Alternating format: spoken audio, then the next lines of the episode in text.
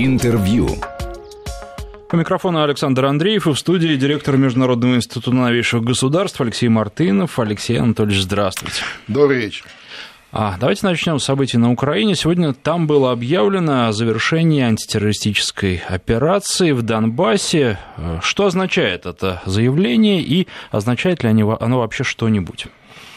Ну, формально, после принятия известного закона о реинтеграции Донбасса, где, кстати, Россия названа страной-агрессором, и позавчерашним подписанием его президентом Порошенко, он вступил в силу, и действительно никакой антитеррористической операции больше нет, то есть террористов больше нет, есть две воюющие стороны, есть мятежные регионы Донбасса и украинская армия, которая в любой момент по приказу главнокомандующего Порошенко может начать силовое решение вот этой затянувшейся проблемы, как они ее называют. Вот и все. А как дальше будут развиваться события? Можно ли здесь что-то прогнозировать? И какие действия будет предпринимать Киев? Будет ли он активно действовать или все же избежит этого? Ну, сложно судить, но судя по тому, с каким упорством проводили этот закон, так сказать, несмотря на мнение международного сообщества, несмотря даже на окрики из Вашингтона о том, что, дескать, мол, вы здесь не горячитесь, потому что это фактически разрушает, даже уничтожает Минский формат урегулирования вот ситуации на Донбассе. Тем не менее, они его приняли, и, э, исходя из еще раз этого упорства, можно сделать вывод, что э, Порошенко ставит на войну и э, хочет сделать э, главной э, стратегией предстоящих президентских выборов именно войну, э, как у него получилось и в прошлый раз. Сперва была эскалация, потом были выборы, где Порошенко объявлял себя президентом мира, который установит мир, наконец-то. Ему доверие оказали избиратели, его выбрали, после чего он, естественно, этот вопрос замотал, затянул, заморозил, по сути. И вот сегодня он подошел к следующим выборам. Другой стратегии он для себя, очевидно, не видит. Поэтому мне представляется, что он хочет продолжать продавать войну. Кстати сказать, в последнее время не так сильно она и продается. Если, так сказать, вот там четырнадцатый-пятнадцатый год продавался в качестве такой антироссийской истерики, в результате которой в отношении России включили разнообразные санкции, еще что-то, то есть то, что стало поводом, да, для такого политического и внешнего давления на Россию, то сегодня война уже не продается, скорее инициативно Порошенко желает обострить ситуацию и по факту уже, так сказать, шантажировать там более сильной или менее сильной войной на Донбассе те или иные, тех или иных политических игроков, в том в том числе и в Европе, в первую очередь, естественно, потому что Европу это волнует, это совсем Европе-то недалеко. Явно война не нужна. Да, это совсем недалеко, да, от европейских центров, в том числе и это определенный, как ему кажется, козырь для переговоров в Вашингтоне. Ну и, естественно, будет это все позиционировать и продавать как рычаг против Москвы, против России и так далее. Но интересно отметить, что всем этим возможным внешним интересантам подобный диалог может быть хоть минимально интересен до восемнадцатого марта, то есть до выборов президента в России. Дальше этой точки им уже, в принципе, неинтересно, так сказать, продолжать вот эту вот линию. И здесь он, конечно, сильно рискует, но, по крайней мере, с принятием этого закона и отказом от АТО, разрушая Минский формат, Порошенко себе создает условия для того, чтобы так действовать. А Порошенко вообще чего-то не понимает. Я вспоминаю недавнюю совсем Мюнхенскую конференцию по безопасности, где он выступал при полупустом где зале. Где он трёс с этим непоглаженным флагом Евросоюза? Да-да-да. И, в общем, не очень его слушают, и, наверное, продать ему тоже сейчас вряд ли что-то удастся. Вот он это не осознает или осознает, но все равно действует просто потому, что по-другому не умеет. Ну да, мне кажется, он должен это понимать. И очевидно, как такой, так сказать, олигарх, как такой лавочник украинский, он вполне себе должен чувствовать такие тренды. Но, как вы справедливо заметили, он просто по-другому не может действовать в этой ситуации. Вот и все. Дело в том, что любые действия, ведущие к прекращению войны и к мирному регулированию, к установлению прочного мира, неминуемо приведут к прямым вопросам уже к Порошенко и к его окружению, которое сегодня находится у власти. Я имею в виду вопросы не только внешних, так сказать, партнеров, но и собственных людей, собственного населения. Что ж ты довел до такой ситуации? Почему там украли, почему здесь разворовали и так далее. Ну, вообще создается впечатление, что даже при той напряженной ситуации, которая существует, и при постоянном подогревании вот этого напряжения, люди начинают задавать такие вопросы, возможно, ну, не публично, конечно. Но тем не менее время-то идет, ну, а конечно, в стране они, ничего не меняется. Ну, скажем так, вопросы просто висят в воздухе, понимаешь, просто, может быть, они не артикулированы по разным причинам, хотя, насколько я представляю, в украинском информационном поле они уже звучат, они уже звучат. Ну, понятно, что там пытаются, так сказать, увести дискурс в сторону и обвинить опять во всем Москву, Путина там, и так далее. Как вот некоторые там деятель, недавно там выступая на одном телеканале, деятель, я имею в виду непосредственно из партии власти депутат, он прямо сказал, что вообще Майдан в Киеве это русские организовали. Ну, то есть у них уже в этом смысле слегка... съехало, что называется, фокус сместился, размылся, и э, во всем виноват у них Россия, Путин, э, там, русские и так далее, но а то, что они об этом говорят, и вот пытаются такой фокус сместить в сторону, говорит о том, что эти вопросы висят в воздухе, да, и по поводу Майдана, и по поводу выгодоприобретателей э, от этого Майдана, от этой революции гидности, о том, как все стали, вся страна стала жить сильно хуже, после этого. При том, что, если мы вспомним предыдущую оранжевую революцию, ведь нельзя сказать, что тогда Украина в целом стала жить хуже, да? Она стала жить не хуже, не лучше, да? То есть они сохранили уровень после две тысячи четвёртого года, власть поменялась, но удалось сохранить государство, удалось сохранить определенный уровень жизни, сохранилось взаимодействие по всем, так сказать, направлениям, в том числе и с Россией, и с Европой и так далее, то вот эта вот последняя революция гидности, она привела к практически краху украинского государства, то есть поставила его на грань развала.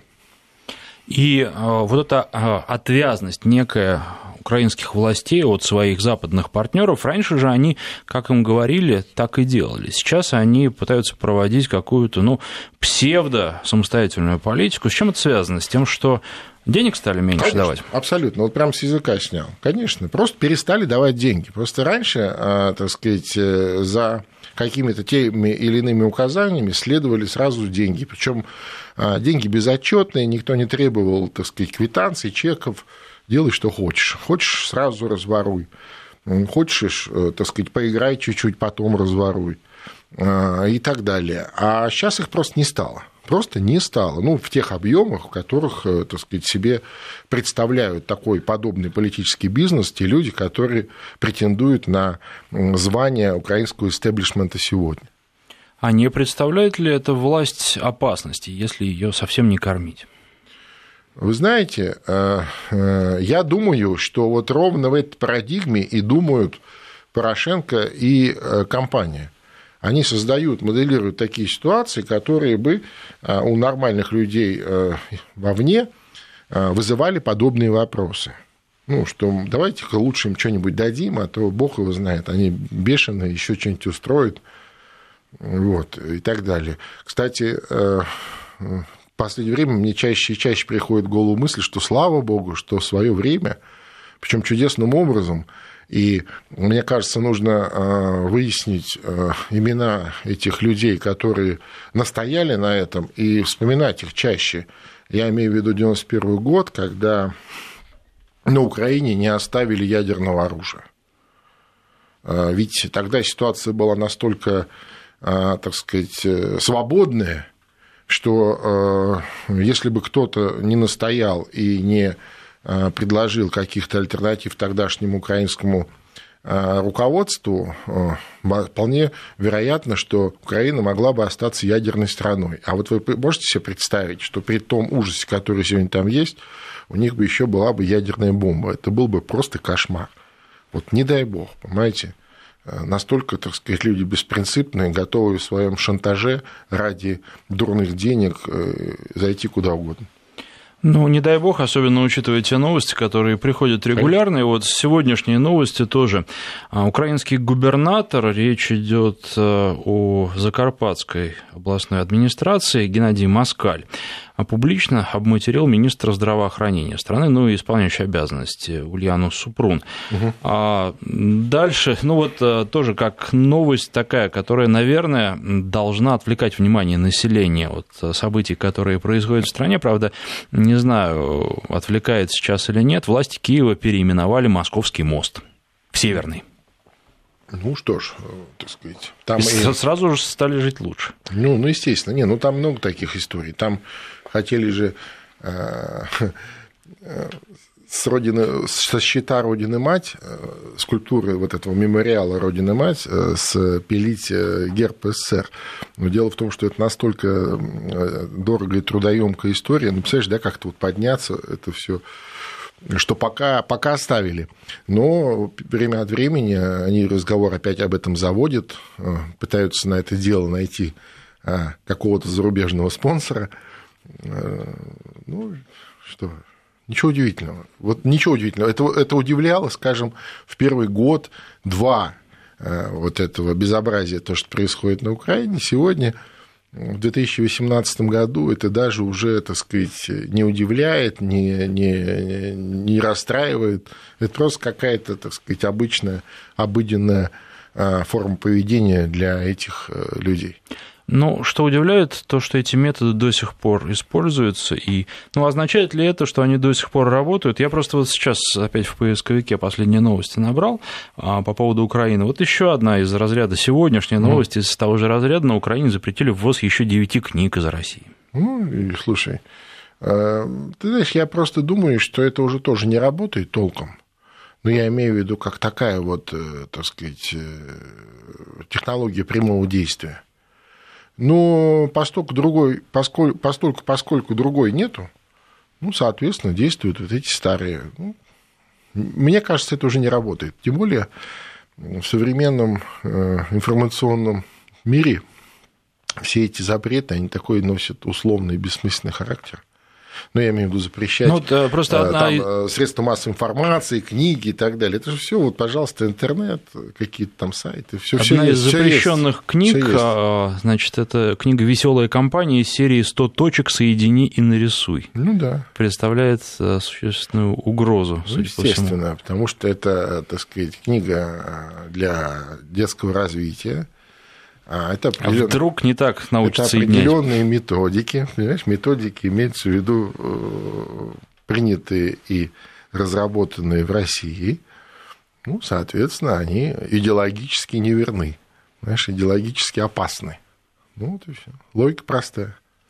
Хорошо, с Украиной понятно. Что касается Соединенных Штатов, ну вот хочется на несколько дней назад отмотать, и появилась новая история с американцами, которые очень недовольны тем, что кто-то во что-то в мире вмешивается, при этом сами они говорят, что мы-то можем вмешиваться. Конечно. Мы хорошие, поэтому мы имеем право вмешиваться везде, где посчитаем нужным, а все остальные плохие. Эталоны и поэтому... добра в светлом граде на холме.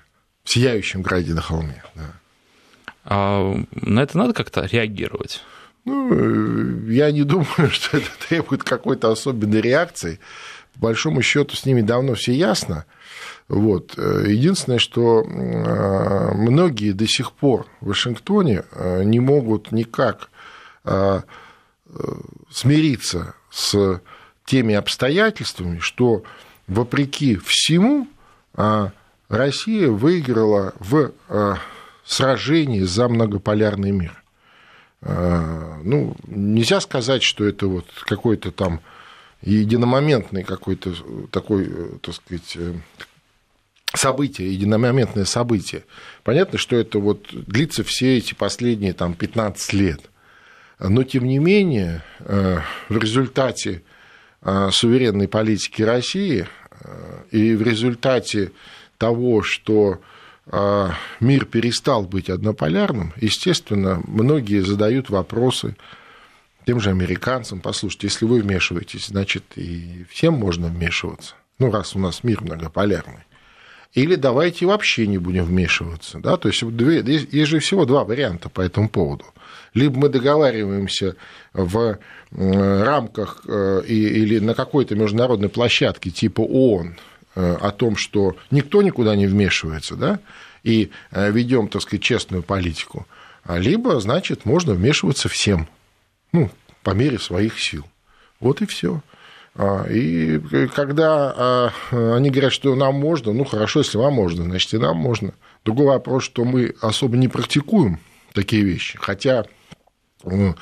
Справедливости ради, в свое время, два года назад, по просьбе легитимного сирийского правительства, Россия вмешалась в ход событий в Сирии, в борьбу с международным терроризмом, успешно победила международный терроризм, этот террористический интернационал в лице ИГИЛ, да, и, оставив небольшую военную базу, вернее, даже две, тихо уехала домой, понимаешь, изменив ход вещей, потому что, как мы понимаем, Сирия была приговорена, так сказать, еще там лет пять назад предыдущим американским президентом, его администрацией, его военной, она была приговорена. Ну, естественно, к разделу, потому что силы несопоставимы. Конечно, к разделу, к расчленению, там, новые подмандатные территории, кому чего и так далее. Вот и все. То есть, ну да, это тоже своего рода вмешательство, но оно справедливое, оно праведное в данном случае. С точки зрения, вот если, как говорят американцы, мы, мы там на стороне добра, мы тоже здесь на стороне добра. Вот и все.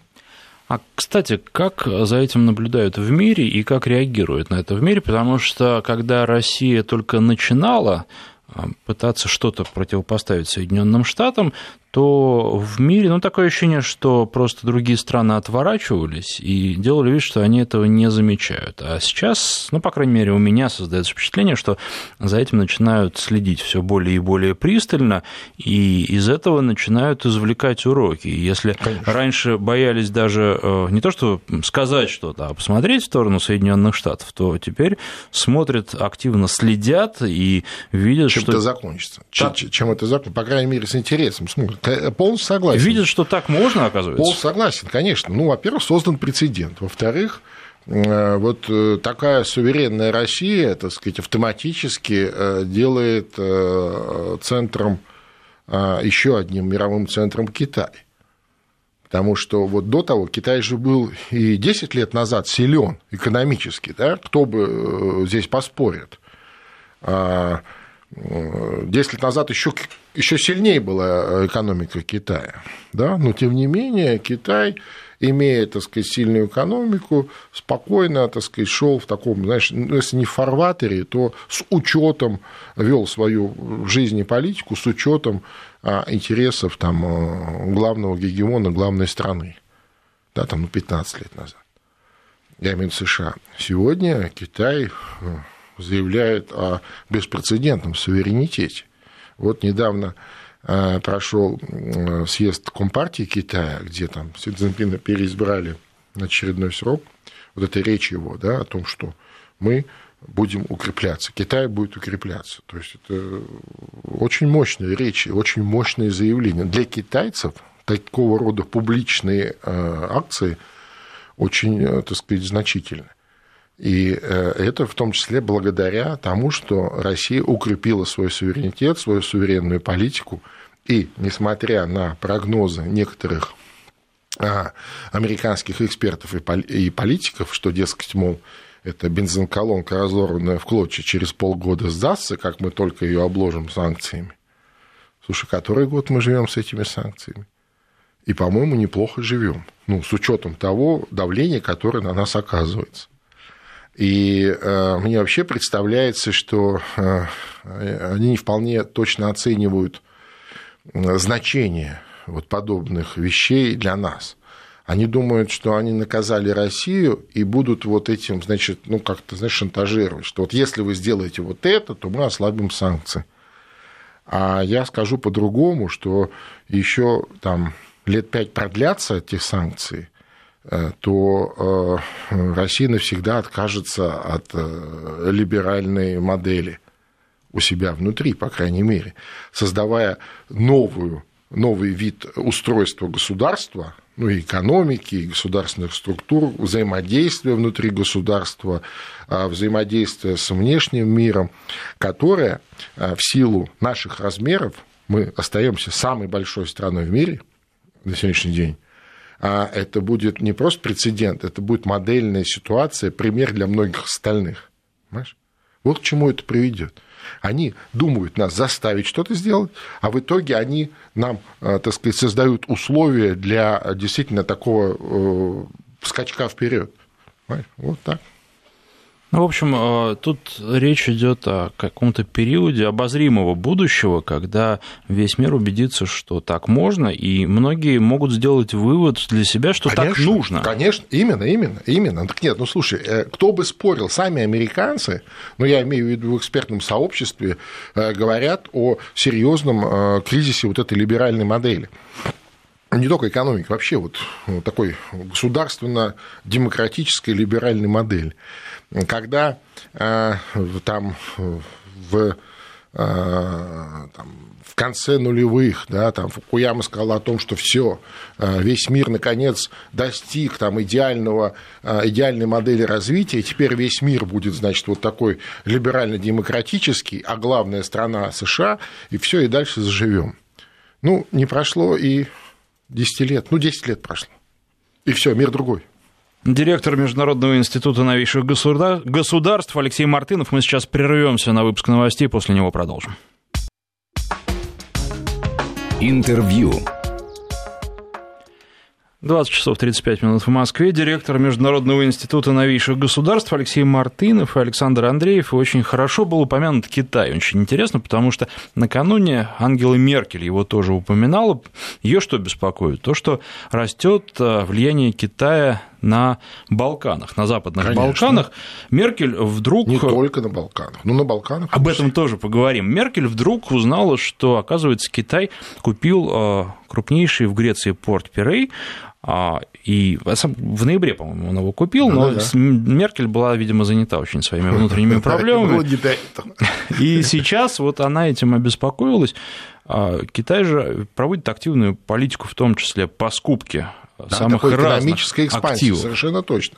Более того, Китай ведет себя очень интересно. Китай, не вмешиваясь, ну, по крайней мере, видимо, не вмешиваясь в ту или иную политическую составляющую, ведет активную экономическую экспансию по скупке действительно таких важных инфраструктурных объектов, портов, там, каких-то перевалочных логистических центров, участвует с удовольствием в каких-то инфраструктурных проектах на европейском, не только, по всему миру, причем участвует таким образом, что старается получить контрольный пакет, да, будь то строительство там, газопроводов, каких-то там больших железных дорог и, и так далее. То есть это очень интересная штука, если так посмотреть со стороны и посмотреть на это в объеме. Через какое-то время энное количество инфраструктуры будет просто принадлежать китайцам. И зачем тогда какие-то серьезные политические или военные действия дорогостоящие, если и так все уже под контролем? Если вы контролируете инфраструктуру, вы контролируете ту или иную страну. Не вмешиваясь, я хотел уточнить, не вмешиваясь, еще и наверное, получая за это деньги, на правильно? Первом Интересно. Этапе не вмешиваясь, а потом уже можно будет чисто экономическими так мерами влиять на все что угодно. Я ровно об этом и говорю. Ну, кстати, да, вот вы контролируете инфраструктуру, там порт, какую-то логистику грузов, да, железную дорогу, и что? Ну, что-то, если не в вашу сторону не так, вы просто берете и выключаете инфраструктуру, и все встает, никто ничего не может поделать. В энергетику, кстати, они активно тоже вот сейчас инвестируют деньги. Поэтому хотелось бы вот отметить то, что раньше, еще там десять-пятнадцать лет назад, китайцы не заявляли о своих амбициях, сейчас о них... Они о них заявили, вот на этом съезде... Заявляют открыто. Да. Они и... открыто заявили. Впервые за последние там двадцать-тридцать лет Китай впервые заявил о таких, причем амбициях такого мирового лидера. Точно так же они сейчас могут втихую все скупать, а потом, когда они решат, что купили достаточно, они могут и там заявить о своих амбициях. Ну, естественно, а почему же нет? Это стратегия. Более того, китайцы славны тем, что в своих стратегиях они, как правило, оперируют перспективой там, в десять, двадцать, тридцать лет. То есть у них нет такой, знаешь, рефлексии там, на год-два, а дальше посмотрим. Нет-нет, они вот планируют так далеко. Но это, наверное, примерно то, что раньше делали американцы. Они глубоко ну, все продумывали, старались. А сейчас не создается такого ну, впечатления. До американцев я могу вам уверить, что в советской стране приблизительно такие же подходы были. были. Другой вопрос, что по разным причинам этой большой страны не стало, но, тем не менее, да, такой, такой знаешь, этот имперский стиль такого стратегического планирования. Советский опыт можно проецировать на нынешние Соединенные Штаты с соответствующими выводами? В каком смысле? В смысле, в смысле того, что они движутся постепенно сами, причем к распаду. А, в этом смысле? Нет, ну, слушай, в определенном ключе, конечно, можно сравнивать все. Ну, то есть, вот так вот, с точки зрения такого, знаешь, созерцания, да, сравнивать похожие какие-то вещи, сегменты. То, что сегодня под серьезным внутренним давлением находится вот сложившаяся американская политическая система, вернее, она находится в глубоком кризисе и трещит по швам, это факт. А то, что более-менее с, так сказать, с жизнью людей, основной массы людей сегодняшнее американское руководство справляется, это тоже факт. Да, то есть вот с тем кризисом, который был экономически на земле, за год Трампу удалось много чего сделать. Я имею в виду его администрацию, опять же, вопреки вот такой противостоянию или войны с собственным истеблишментом. Но сама по себе политическая система, находясь под давлением, конечно, трещит по швам. Понимаешь, что они сделали? Дело в том, что вот это вот, с чего мы начали, желание везде вмешиваться и владение технологиями вмешательства, ну, там, типа там, цветных революций, там, каких-то государственных переворотов, организации социальных и даже там, военных конфликтов. Вот. А это, как правило, вид спорта, скажем, не республиканцев, а демократов, то есть сегодняшних оппонентов Трампа. Они попытались некоторые элементы вот этого своего умения применить внутри США. Что само по себе, ну, просто за гранью понимания. Они чуть-чуть не разрушили собственную страну. Помнишь, да, когда начали людей на площади выводить, еще какие-то вещи. Ну, хорошо, что в какой-то момент хватило то ли чувства самосохранения, то ли, так сказать, какой-то баланс сил более-менее выровнялся, остановить этот процесс. Я имею в виду такого быстрого взрыва. И я не то чтобы большой фанат Соединенных Штатов, но дело в том, что если вдруг взорвется такая страна, как США, ну, тряхнет весь мир. Причем тряхнет, я боюсь, очень сильно. Более того, при достаточном количестве нервных людей в руководстве США, в том числе и военных, это может кончиться и мировым катаклизмом таким серьезным, глобальной такой войной. И не дай бог, как говорится. Поэтому пусть лучше не распадаются, как советская страна. Лучше пусть постепенно угасают да, и да, теряют, да, теряют влияние. Да-да-да, пусть, так сказать, ну не то, что теряют влияние, ведь, между прочим, Трамп же и пришел к власти на очень справедливом тезисе, что хорош вот нам весь мир окормляет, давайте собой заниматься. Вот у нас есть большая, хорошая страна, давайте ее делать лучше. Вот и пусть занимается своей собственной страной, своими гражданами. Но там другой вопрос. А где же брать тогда энергию? Потому что, ну, я имею в виду энергию не только, так сказать, в буквальном смысле, а вот ну, в таком общефилософском. Да-да-да. Откуда, всего мира, откуда деньги, откуда, да-да. Потому что подход-то был, так сказать, такой, знаешь, как островная империя, только вот Британия, она вот такая маленькая, а колонии везде. А тут большие США, которые тоже требуют огромного количества... Печатают деньги на весь мир. Конечно. Требуют вот энергии больше и больше.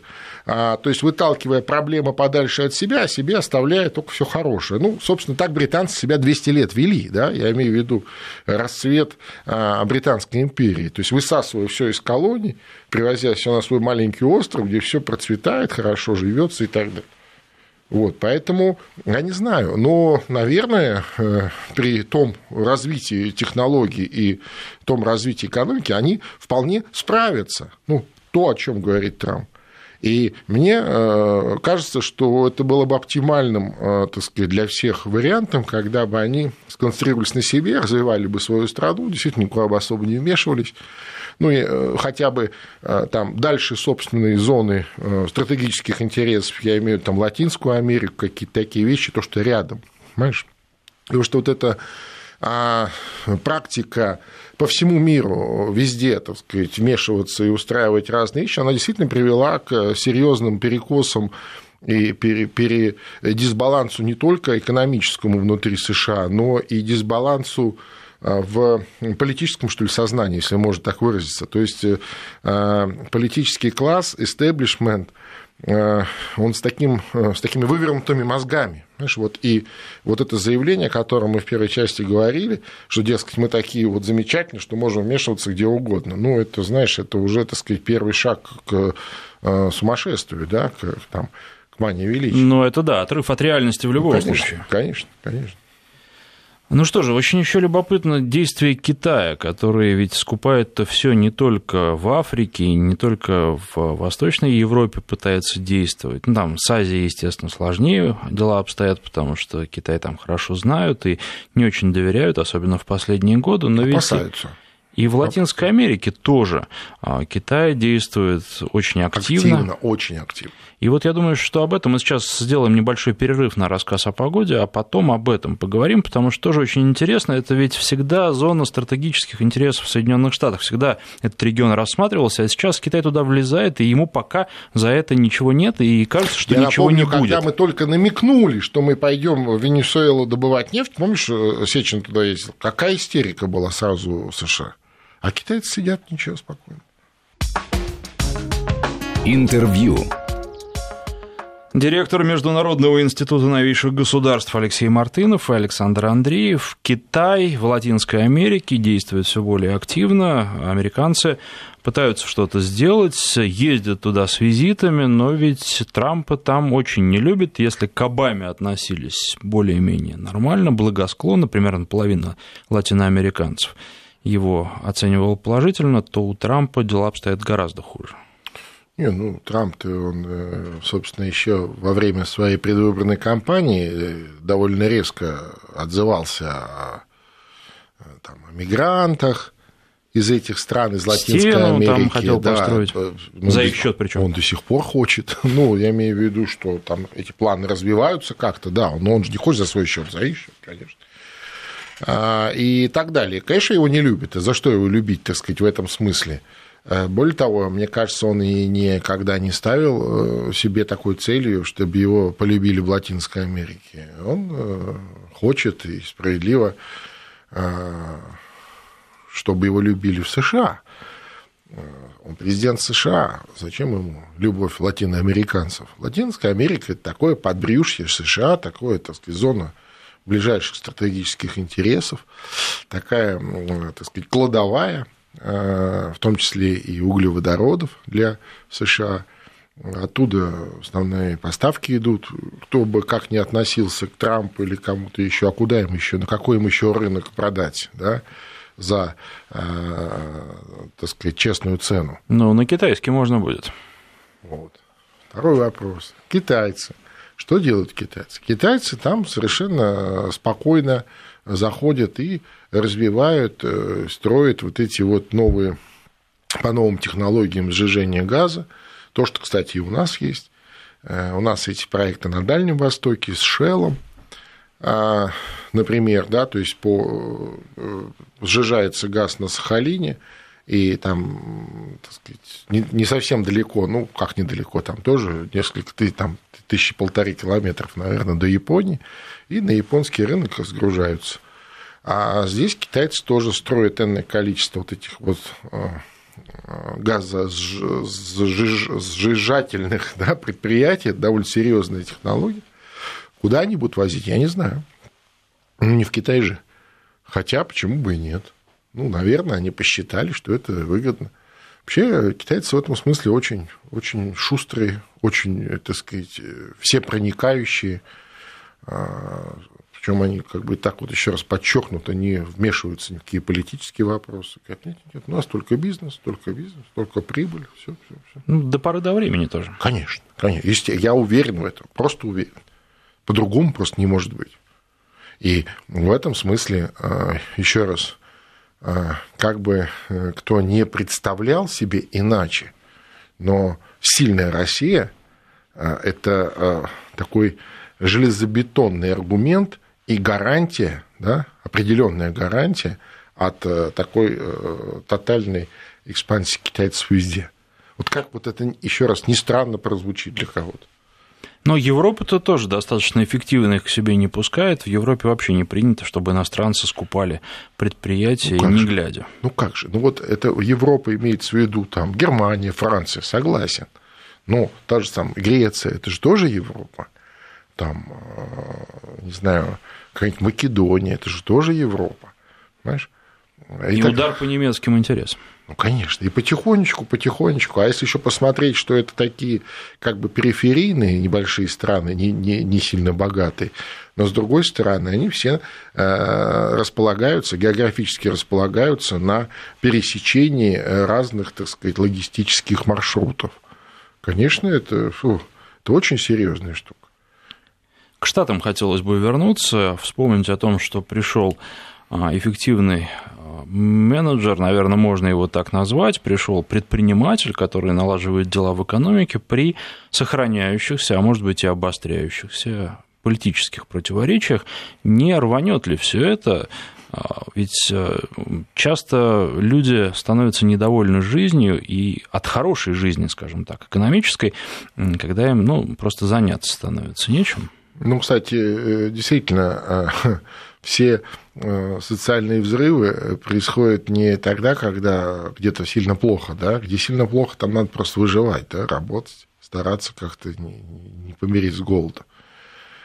И голодные, как правило, не бунтуют, да, бунтуют как раз сытые. Это известное, так сказать, наблюдение. Но я не думаю, что так драматично все в Соединенных Штатах. Другой вопрос, что мы представляем и часто говорим о США вообще. Да? Вот США виновата в том, США виновата в этом.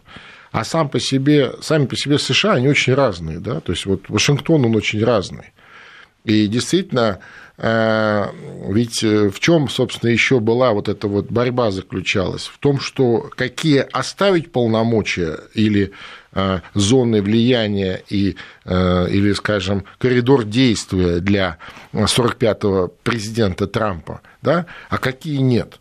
То есть он бился за расширение, максимальное расширение, а его оппоненты, так сказать, максимально зауживали его возможности. Вот сегодня они пришли к какому-то такому, ну, временному э, водяному перемирию условно, то есть активных действий не ведется, да? Хотя на самом деле все эти процессы запущенные против Трампа, они все равно продолжаются, в том числе и по всему миру.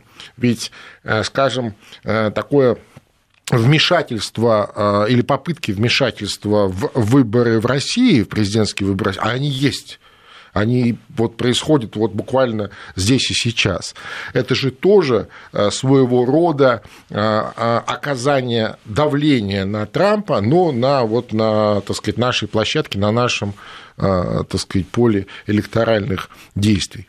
Понимаешь? То есть вот эта вот борьба, она все продолжается. Насколько получится, ну я не знаю, но в конце концов, ну год он уже пропрезидентствовал, да, уже пошел второй. Вроде что-то получил, что-то нет. Сейчас готовятся промежуточные выборы в Конгресс. Ну посмотрим, как они пройдут. Чем закончится, так сказать, вот это вот... соперничество или вот это противоборство по поводу определения зоны действия, да, тех или иных, так сказать, сил. Ну, тоже будем смотреть. Касается это нас, безусловно, безусловно, впрямую касается, к сожалению, вот эта вот антироссийская не только риторика, но и антироссийская программа, если хотите, давление на Россию или такая борьба на политическое уничтожение с российским истеблишментом, с российской элитой, она, к сожалению, стала элементом вот этой внутриамериканской борьбы. Мы об этом неоднократно говорили, ну, политической борьбы. И, конечно, нам это достаточно неприятно. Но еще раз, я убежден, что, научившись по необходимости, может быть, так бы мы и жили, вот в условиях такой либеральной модели и продолжали бы, так сказать, там, ориентироваться на цены на нефть, на там, другие ресурсы. Но вот в силу того, что нас поставили в эти обстоятельства, мы перестраиваемся на марше, и еще, дай бог, там лет пять, и вот эти процессы будут просто необратимы. Мы вообще откажемся от этой либеральной демократической модели. Какая это будет, я не знаю. Я не знаю, но она будет своя, собственная, удобная только для нас. И позволяющая нам развиваться. Конечно, я имею в виду, удобная только для нас. И вот эта вот логика, кстати, американская, между прочим, логика, что все хорошо, что хорошо для нас, а весь мир, да плевать на весь мир. Я понимаю, что это цинично и слишком так вот, знаешь, эгоистично. Но это работает. Но это работает. Директор Международного института новейших государств Алексей Мартынов, спасибо. Спасибо. Интервью.